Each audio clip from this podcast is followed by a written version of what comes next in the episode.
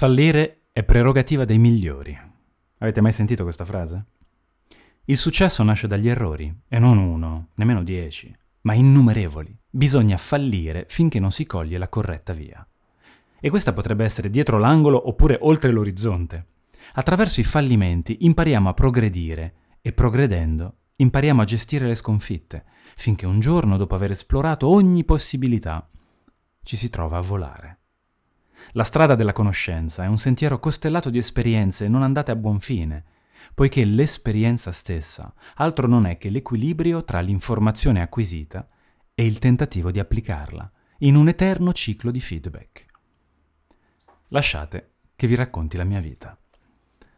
È stata una serie di tentativi e fallimenti, in gran parte artistici.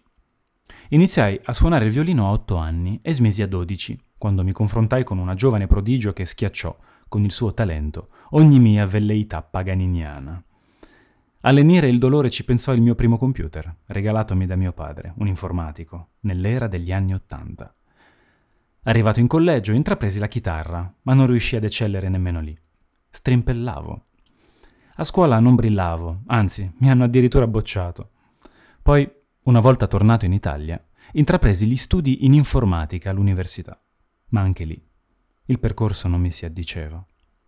Fu allora che scoprì il teatro, dove trovai una certa facilità nel fare ciò che mi veniva richiesto, con risultati più che discreti. Dopo aver messo da parte qualche soldo, lavorando per l'ex marito di mia sorella come cameriere durante l'estate, produssi il mio primo spettacolo teatrale che, pur andando in perdita, mi aprì le porte della regia al Teatro Stabile di Genova.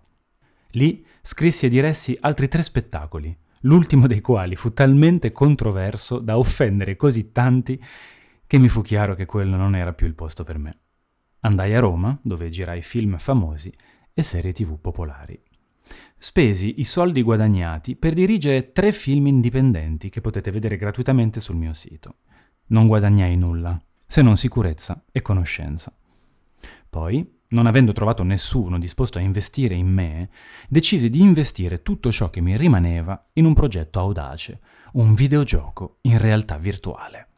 Fortunatamente trovai persone competenti con cui fondai Untold Games, che ora è una delle più importanti realtà di gaming in Italia.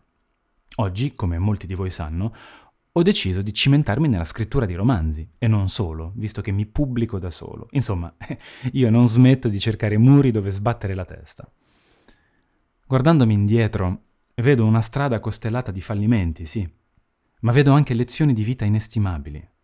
Vedo la gioia di seguire le mie passioni e ricordo amici che non vedo più, ma che sono e saranno per sempre nel mio cuore. Non importa quanto sia difficile perseguire i propri sogni, farlo è un'avventura degna di essere vissuta.